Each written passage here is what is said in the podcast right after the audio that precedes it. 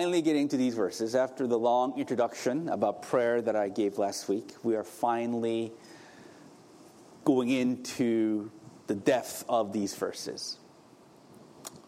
So this week, um, I, as I was, um, was it Thursday or something? As I was like going up the stairs to my to my room to work, I heard a voice in my head that says, "Do not be a Sunday Christian." I go, "What?" It says, "Do not be a Sunday Christian." I go, "What does that mean?" I don't think I'm a Sunday Christian. And I think what that voice is telling me, whether it is from my mind or from the Lord, I do not know. The warning against being a Sunday Christian is this.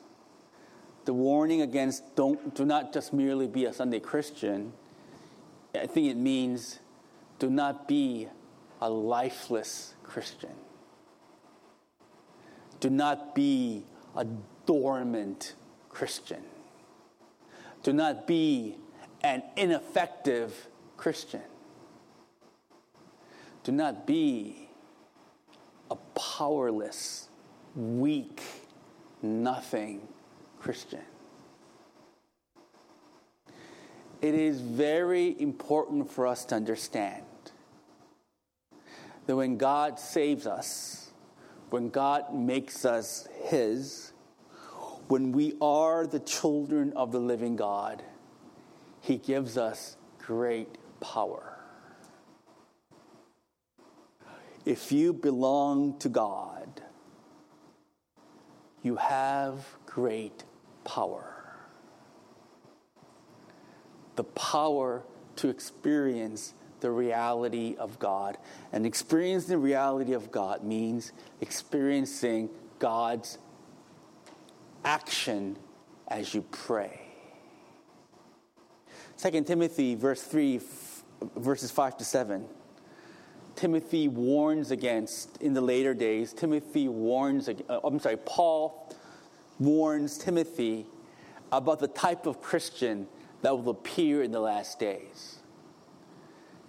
Second Timothy chapter 3, Paul says, In the last days, Timothy, there will be Christians who will have a form of godliness, but denying the power of, but denying its power. He's saying in the last days there will appear people who claim to believe, but their faith is powerless. 2 Timothy chapter 1 verse 7 For God has not given us a spirit of fear, but he has given us a spirit of power if you belong to God, it means what it means to be a Christian, according to Ephesians chapter 1. If you are a Christian, you belong to an intimate space where the living God is active and real. Do you understand? He did not save you to give you a new form of religion. He saved you so that you, He plucked you out of humanity. And out of the unbelieving humanity, He plucked you out and He put you into a sphere of reality where He is alive and active you are when you are living with the living God, how can you not experience his power? Did God save us so that our lives will still be meh? Did he? Did Christ died for us and was raised for us so that our spiritual lives would be meh? No. Power, people. Power. Look, one of my favorite friends, favorite friends, one of my favorite people in the world, besides y'all, right? I, I love her. And one of, my, one of my closest friends, right? She belonged to a church in Korea where, where it was a mega church, right? It was a mega church. 10,000 people, right? And in the front of that church, there was this demon possessed guy. A lot of demon possessed dudes in Korea, by the way. There are a lot of cults and demon possessed dudes in Korea. Anyway, one of the demon possessed dudes was like, like, you know, mocking the people who are going to the church, right? So he got so rowdy that the senior pastor came to that guy and said, Hey, fella, rather than mocking us, why don't you come join our service? Right? And the demon possessed guy said, Okay. Right? I agree. Rather than mocking you, I will attend your service.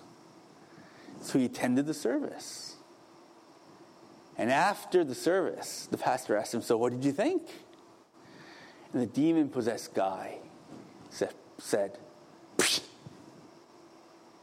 He says, I feel no power in your church. All I feel is deadness in your church, Pastor. Why did the demon possessed guy laugh at that church? Because that church was powerless. Why was that church powerless? Because that church was prayerless. The Christians in that church were prayerless. What would the demon say when they look at your faith? Would they find a faith of great power? Or will they experience a faith that is dead? You know? Something happens when we pray. I want you to know something really does happen when you pray. I was waiting whether to share this with you, but I will do it anyway because I love you. Yesterday, when I was praying, right? Yesterday, I was praying at night. And I don't know, for some reason, I pray with my eyes open, right? My entire room, my basement of my room turned red. It was weird. I was praying, and my basement of my room turned red. I have no idea why it turned red. Deshaun Stark in me says there must be a scientific explanation, right? I was looking for anything that would have caused the red light in the basement of my room. There was none. I had nothing that is red down there. It was red. I have no idea why it was. I have no idea. Right? The night before, like my wife had a bad dream and she thought that, that was a demon attacking. So for two hours, she wrestled in prayer against the demon. Maybe there's something funky going on in my house, man. I don't know. But I want to say that prayer is not something that is dead. There's something that happens, there's something that is dynamically powerful when the people of God pray. when the people of God pray, God works. And that's what verses 16 and 17 says, right? Verses 16, verses 16, it says, The prayer of a righteous person has great power as it is working. The word power here means able to accomplish much. When Paul says, when, when is it Paul, when James says the prayer of a righteous person is powerful, he means the prayer of a righteous person gets things done. Things happen when the righteous person prays. And the example that he gives us is Elijah. He says Elijah was a man like us. And I think the reason James says it is that he's, he's saying, James, like Elijah was a man that is, has the same nature, was no different from all of us. But he prayed, and after he prayed, it stopped raining on the earth for three and a half years. James, a regular dude, prayed, and it stopped raining for three and a half years. Then he prayed again, and it started raining again. Through Elijah's prayer, God acted in the land. And James's point, James's example is prayer is not wishful giving God a wish list of things that may or may not happen. No, no, no, no. Prayer is an agent a source of great power where God does things when his people pray. A couple of caveats, a couple of qualifiers. Number one, Elijah was a man like us. Elijah did not have the ability to manipulate nature. He didn't. The reason why James is saying Elijah was like us is because to emphasize Elijah was a human being, and as a human being, he has no power to manipulate nature. He doesn't. Elijah's prayer doesn't have a power to manipulate nature. Elijah is not the great airbender. Who's the great airbender? Naruto? Right? Those of you, Elijah's not Naruto. He cannot bend water or air. He cannot do it. Then how was Elijah able, how was Elijah's prayer able to let it stop raining? The secret of answered prayer is this. Elijah was so intimate with God Elijah was so intimate with the Spirit of God.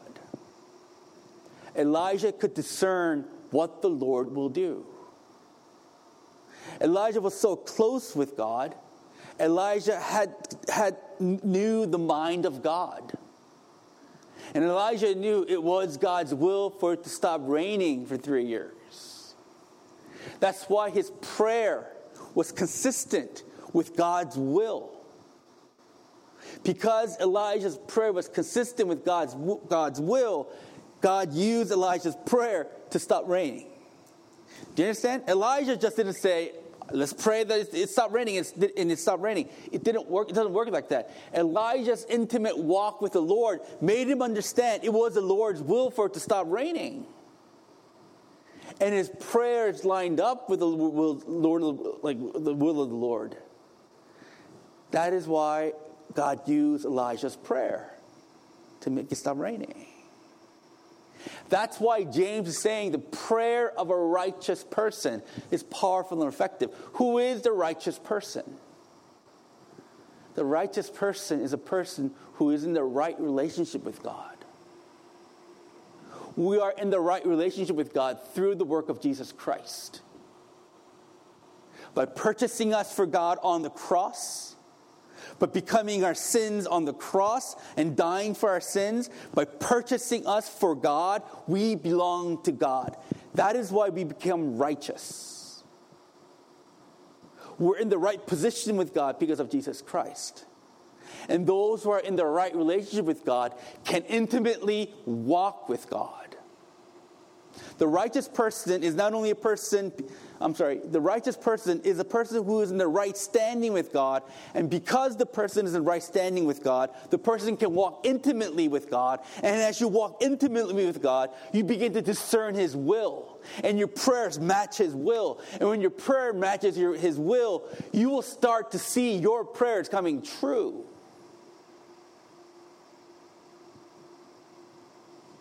If you're a righteous person, a person who is in right standing with God through Christ, a person who walks intimately, intimately, with Christ, a person who lives with Christ, you will see God answering your prayers.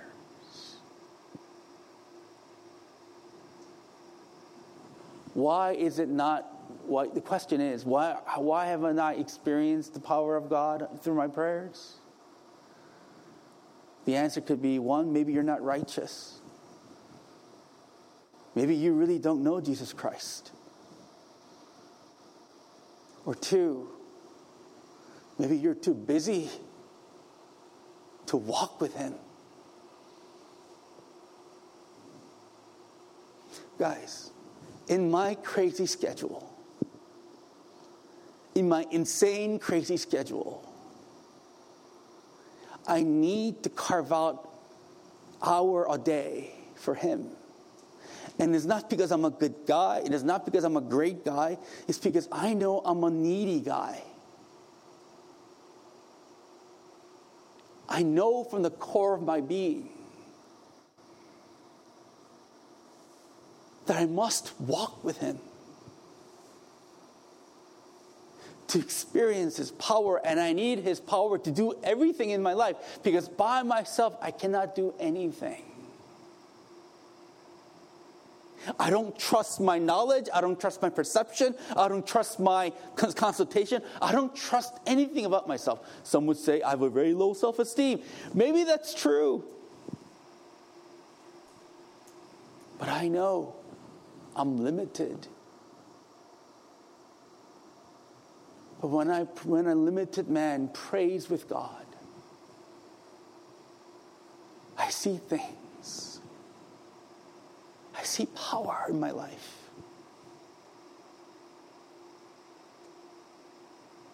You must live that way, James says. That's how you're supposed to live, James says. You must pray. You must walk with Him. James verses 13 to 17 is all about prayer.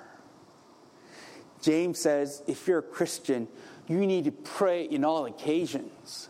That's what verse 13 is about. Let's go, verse 13.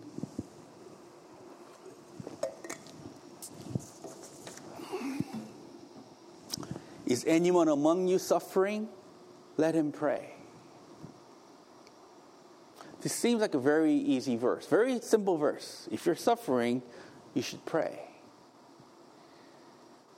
But let's actually think about, let's actually kind of take time to actually study what this verse really means. Suffering is the real part of the human experience. My mom called me yesterday at 5 p.m. It was like 7 o'clock in Korea time or something like that. And she was sharing with me all her sufferings and the sufferings of her friends. And it was very heavy for me. She was sharing the sufferings of my family members, her friends. It was very, their suffering, the people that I love and know, it's real. And these people that are suffering, y'all, are the people who made it. Are the people with children who went to Ivy League schools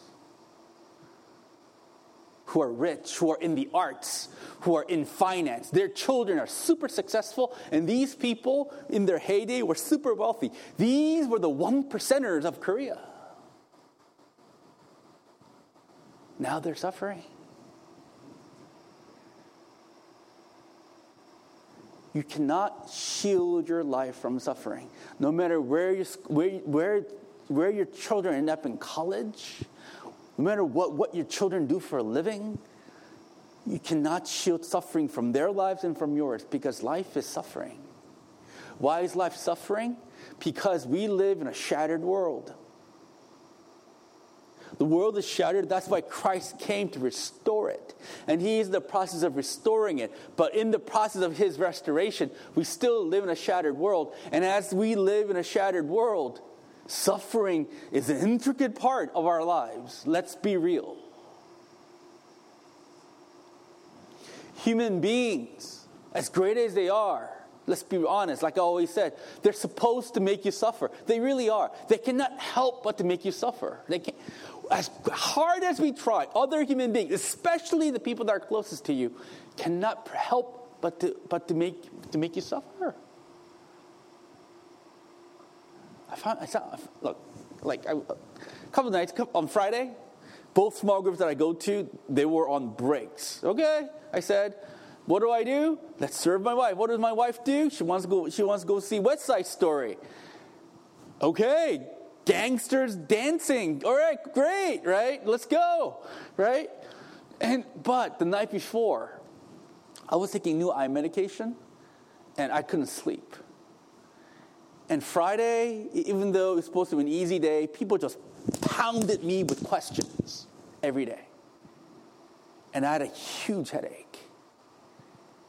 And my wife goes, Do you still want to go to the movies? What's the correct answer, y'all? The answer is what? Yes, of course. So I go to see West Side Story. So much dancing. so much, right? I was watching the movie and I just wish Batman would come and just take care of all these punks, right? Go, oh man, I wish Batman would be here, right? Go, oh man. But like she was, my wife was asking, asking me questions and all that stuff, and I wasn't very pleasant for one moment of time. In the evening, my wife was a little bit upset because I kind of got testy a little bit at the end. Look, as hard as I tried, as hard as I tried to be a good husband, I couldn't help but to hurt her. Human beings are fallen. We live in a system that is fallen. We live in an unjust system that made by unjust men. Of course, systems of men are going to be messed up. We live in, in, in, in, in a nature that is unfair, it seems like, and very, it, it, it's just a suffering world. How are we supposed to live in a world that is full of suffering? James says, pray. For us, the natural inclination when we suffer is what? I'm out of here. I'm suffering. I'm out of here. This person hurts me. I'm canceling that person. This job is hard. Let me look for a new job.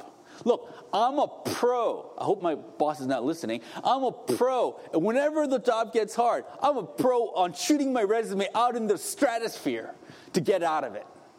If I suffer, I want to I want to leave. Let's be honest. And there's some of us listening to the sermon who shares my sentiment, right? That person, that person agrees with me, right? Little bit, um, oh, little bit unfair treatment. I'm out. Adios. Our natural inclination when we suffer is to flee. Whether it is marriage, whether it is job, whether it is something, I suffer, I'm out. There are times in the Bible where clearly Jesus says, flee. Where persecution comes, flee, Jesus says. But more oftentimes than not, the solution to when you suffer, James saying, is to pray. When you suffer, you pray. You don't leave difficult marriages. You don't leave difficult jobs. You don't leave difficult churches. You don't leave. You pray. Who is suffering, you pray. When you pray, three things can happen. Like I said before, either God changes the circumstance, whether God cha- either God changes circumstances or whether God changes the person that you're praying for, or most importantly, God changes you. I think the number one reason God is letting you go through suffering is to change you. He takes things out of your life. He purposely puts stresses in your life so that through it all, you will see who he is more clearly. That's Paul's, Paul's example. He had a thorn in his flesh for three years. He says, I want God to take it away. God says, No, my grace is sufficient for you. Paul had to live with a thorn for the rest of his life. There are thorns in your life that God doesn't remove. People think people with shallow theology think God is in it to make you happy. God's purpose maybe is to make you happy, but primarily your happiness comes as you discover more about Him and as you are transformed into His image. That's where happiness comes. And you can only experience that as you pray through your suffering and not by leaving.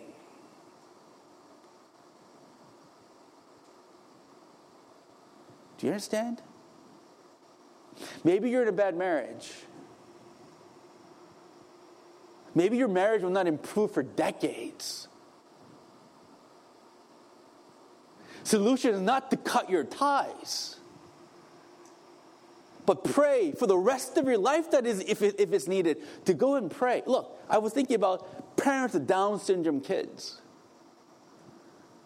parents with Down syndrome, their children, their kids will never be fully normal in the eyes of society, right? The calling of those parents is to pray for their children as long as their children live. Maybe it can be decades, but some people are called to pray for their family members for decades.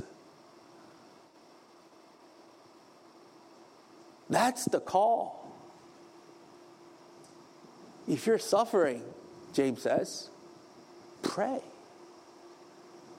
So that the power of God can either change the circumstances, or change the person, or to change you, pray. Do you want to leave your job? Do you want to quit your job? Do you want to quit this church?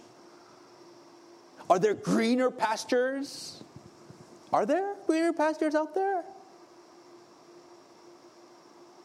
Pray, James says.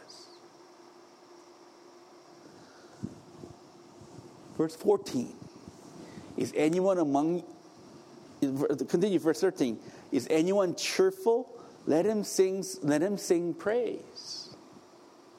Life is not all about suffering. I'm not an emo kid wearing dark and wearing mascara. I'm not an emo kid with long hair, right? I'm not Tobey Maguire in Spider Man 3. That's for Sean Stark. You know what I mean? Like, Sean Stark's like that. I'm not a, Christianity is not all dark. If you're a Christian, you'll also experience the beauty and the grace and the power and the generosity of God in your life. You really do. You really do. Right? You really do. God does things and you just experience His great favor and beauty in your life. Trust me, in God, you experience such great joy. James says, when you experience such great joy, sing praises to God. Recognize the fact that those joys come from the Lord. Look, I'm going to Disney in a couple of weeks, right? Right? I'm pretty sure I'm going to go to Rise of the Resistance, and my heart will fill, be filled with such joy as I experience that Star Wars adventure. I promise you I will. In such instances, praise God for everything that allowed me to move so I can attend that event. Whether it is great deliverance of work, whether it is your children being healthy and doing well, whether it is our church thriving, whatever it is, every joy, God provides you with joy. When God does, sing praises to Him. That's what James is saying. In our prayer meetings, this, in our prayer meetings and in our small groups this, this week, let's have a homework, right? In our small group prayer meetings, let's not just talk about what, what, what problems that we have Let's also share the joy that God has given us. Let's share what joy God has given us. And let's praise Him for the, for the deliverances and the, and the providence and the, and, the, and the answered prayers that we're experiencing. Let us praise God for those things. That's also legitimate form of prayer. When you suffer, you pray. When you experience great deliverances, you pray. You praise God. Individually, pray. Not only do you pray as individuals, which is what verse 13 is about, you also pray within community. Verses 14, 15, 16, 17, 18 is about prayer within a community. The call of the Christian is not only to pray for yourselves, but to call of the Christian is you pray for each other as well. And that's what the remaining verses are about. Verse 14 Is anyone among you sick? Then call for the elders and let them pray over him, anointing him with oil in the name of the Lord. James is saying is this if you're sick, and the word sick here means it does, doesn't mean physical sickness. It means any type of weakness, whether that is mental weakness, spiritual weakness, interpersonal weakness. Sickness here is a very broad concept. It includes physical sickness, but it also encompasses other weaknesses spiritual, mental, relational that you experience in your life. Is any of one of you sick? What are you called to do? Take your sickness and go to the elders of the church. Elders are the leaders of the church. Good old Pastor Woodin and me. Embrace if you're sick, if you're weak. Don't suffer alone, James says. Take it to the pastors. And the pastor and let the pastors pray over you, anointing you with oil in the name of the Lord. What is that about? Oil. Okay. This is a tricky part of the, of the sermon. What is oil? Oil can mean two things, right? Back in James's day, there weren't that many doctors. There weren't many Jews around, right, to give free medical advice, which I'm really hoping that he will give, right? There weren't many doctors around in, in, in, the, in, the, in, the, in, in the area. So, oil, specifically olive oil, was used to treat various ailments. Right? If you rub olive oil, it could be used as ointment to treat various ailments. By the way, I did research on olive oil, and olive oil is amazing, right? It has the like Rob Rob can tell me wrong, but I read it. I read it online, so online is always right. Right? Olive oil can prevent certain cancers. Olive oil can treat certain wounds. Olive oil has this amazing healing capacity. So back in James's day, people who are sick usually rub olive oil on their skins. So first interpretation of verse 14 means if you're sick, especially if you're physically sick, let the pastor of the church pray over you and let them rub olive oil on you. I mean, I don't think we're going to do that now because medical advances are improved. But basically, he's saying the pastors will pray over you, and the pastor will also offer you some medical solutions. That's the first interpretation of this verse. The second interpretation of oil is Oil signifies the presence of the Holy Spirit. In the Old Testament, when God anoints a king, he pours oil on the king. Oil symbolizes God's presence, the presence of the Holy Spirit.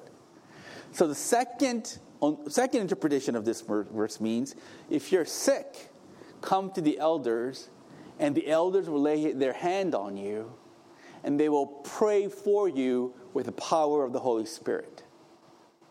Does that make sense? Sean Stark, can you explain this during Bible study on, on Friday? Okay, there we go. Those are two, two, two different two interpretations. Number one, you either go to the, but the clear calling is if you're weak, don't suffer alone. Go to the elders of the church, go to the leaders of the church, let them pray over you. That's the main point. If either by offering you medical solutions or whether it is through anointing the Holy Spirit as you pray Whatever it is, Christian, if you suffer, do not suffer alone. The great benefit of being embrace, being an embrace. We are not a mega church, and God bless the fact that we're not a mega church. We're a small enough church. If you are sick, whether it is through physically or mentally or spiritually, you have two elders that you can go to and talk to, and we can pray for you. Right? You're so blessed. We're so blessed for having two elders that we can pray over each other as when we are sick. Verse 15 And the prayer of faith will save the one who is sick, and the Lord will raise him up. This is the most difficult verse of the entire book of James. What does what, verse 15 it seems to say? The elder, when you're sick, go to the elder, and when the elder prays in faith, when the elder prays in faith, then that faith will automatically heal the person that is sick. You understand? Verse 15 seems to suggest you're sick, go to the elder, and if the elder prayers and pray, prays in faith, then the person who is sick will be automatically healed. What does James mean by the prayer of faith? I did two weeks of research on this and I have no idea. But what it, what it seems to suggest is the prayer of faith means a very specific prayer that the elders offer to the, on behalf of the sick person, the prayer which expresses trust in God and flows out of a commitment to Him, is a very specific prayer that as the elders who are conscious of God, when they pray for that person, there are certain times where the elder is, like, uh, is reassured that God will heal that person. Prayer of faith is a very specific prayer. When the elder goes pray for a specific person, God gives us assurance that God will heal that person. And when the elder offers that type of prayer to that person, that person will be healed. Not everyone has a prayer of faith, right? It's a very specific prayer limited to, to very specific instances of God's grace. But there are seasons of prayer where God does answer, God uses the prayers of the elder to heal people. One of my one of those prayer meetings that I led a long time ago, not here in my other church, we were having a prayer meeting, and after the prayer meeting, the guy said, Before I came to the prayer meeting, I had, I had ringing in my ears and I couldn't get rid of it. After the prayer meeting, the ringing was gone. I go, Hallelujah, God prayed, God healed him. So I believe in the power of healing, but that's not all the time. If you're sick, if you come to me, I cannot heal you every time through my prayers right? So the prayer of faith is a very specific prayer for a very specific time. It is prayer that you pray when you know that God will heal that person. Everyone clear? But the principle of verses 14 and 15 is this once again. If you're part of a community, there are two calls. The call of the congregation is that if you're sick, the call of the congregation is not to suffer alone. The great benefit of being in a church is that you don't have to suffer alone. Whether your suffering is physical ailments, or whether your suffering is mental ailments, or whether your suffering is financial ailments, whatever your suffering is, you don't have to suffer alone. You share the burden with the pastors of the church. And we will pray for you.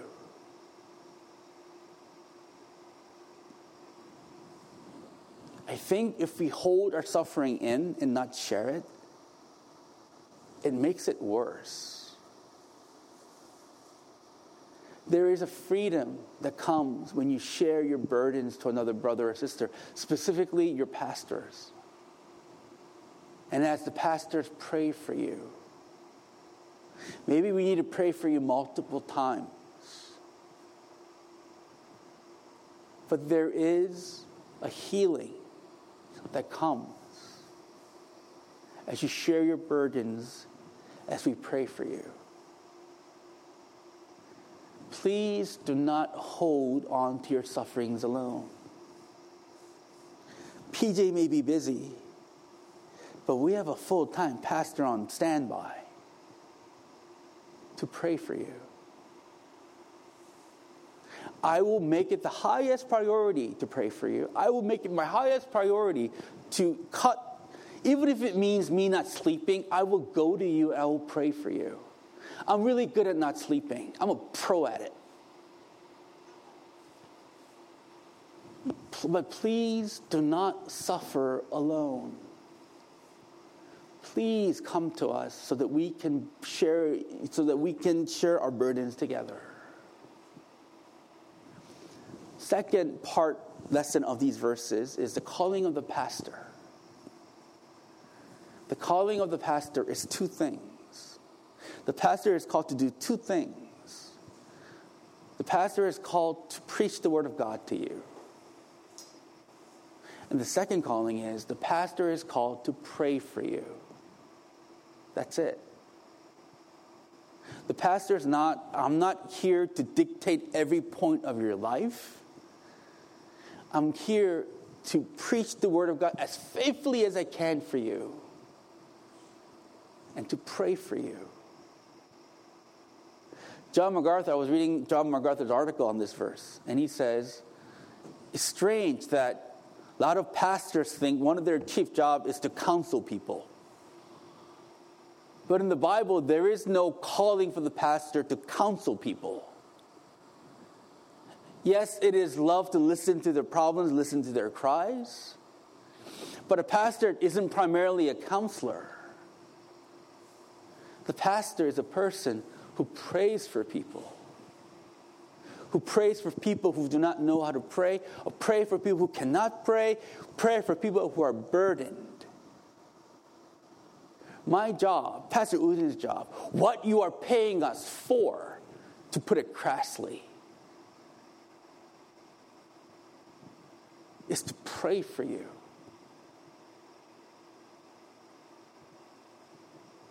I have no power, I have no knowledge, I can offer you nothing on my own strength. There's nothing that I can offer you. The only thing that I can offer you is the faithful preparation and the preaching of God's word and my prayer for you. God has called me and Pastor Uden to do this because he loves you, because he does not want you to suffer alone.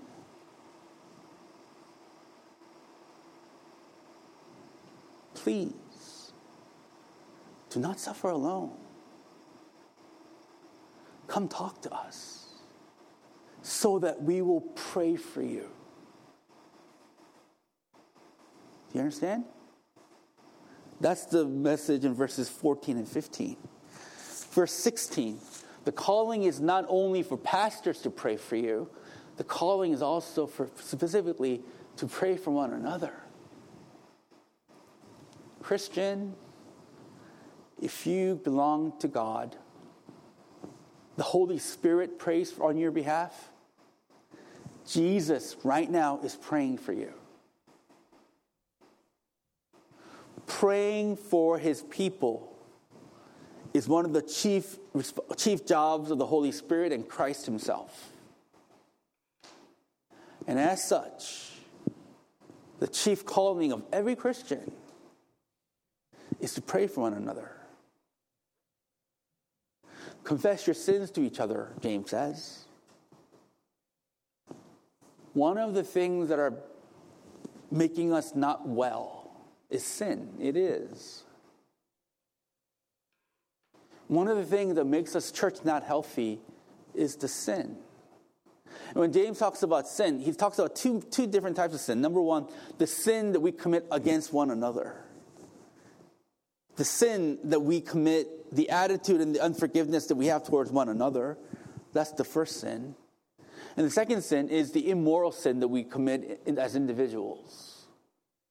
So whether it is sin that you're committing against the body by hating someone in the church, or it is, or it is your immorality that you, you commit privately, the calling is in order for you to get better,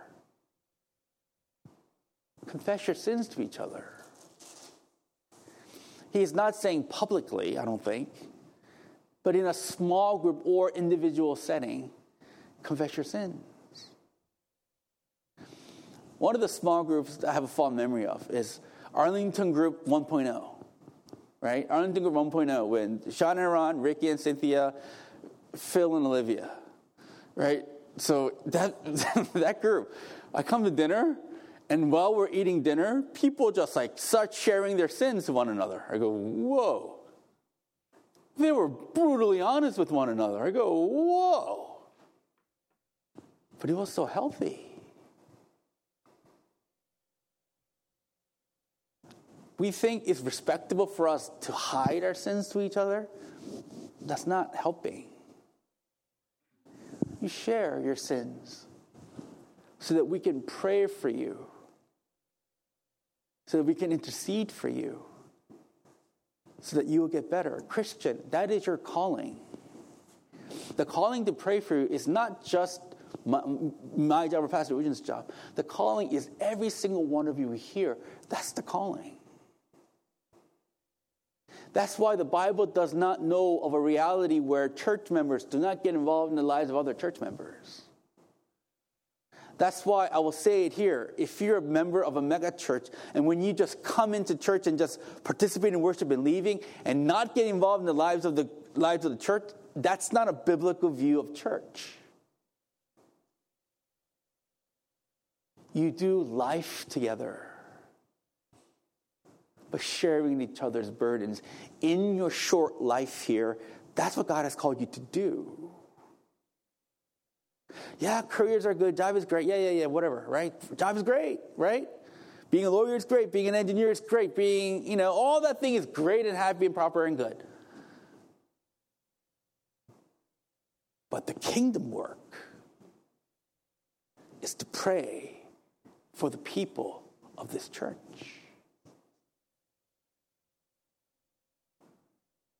Do you understand? As we do, our church will become healthy. You will become healthy. And you will experience the more visible manifestation of the power of God in your life. That's how it works. Do you understand? Let's pray.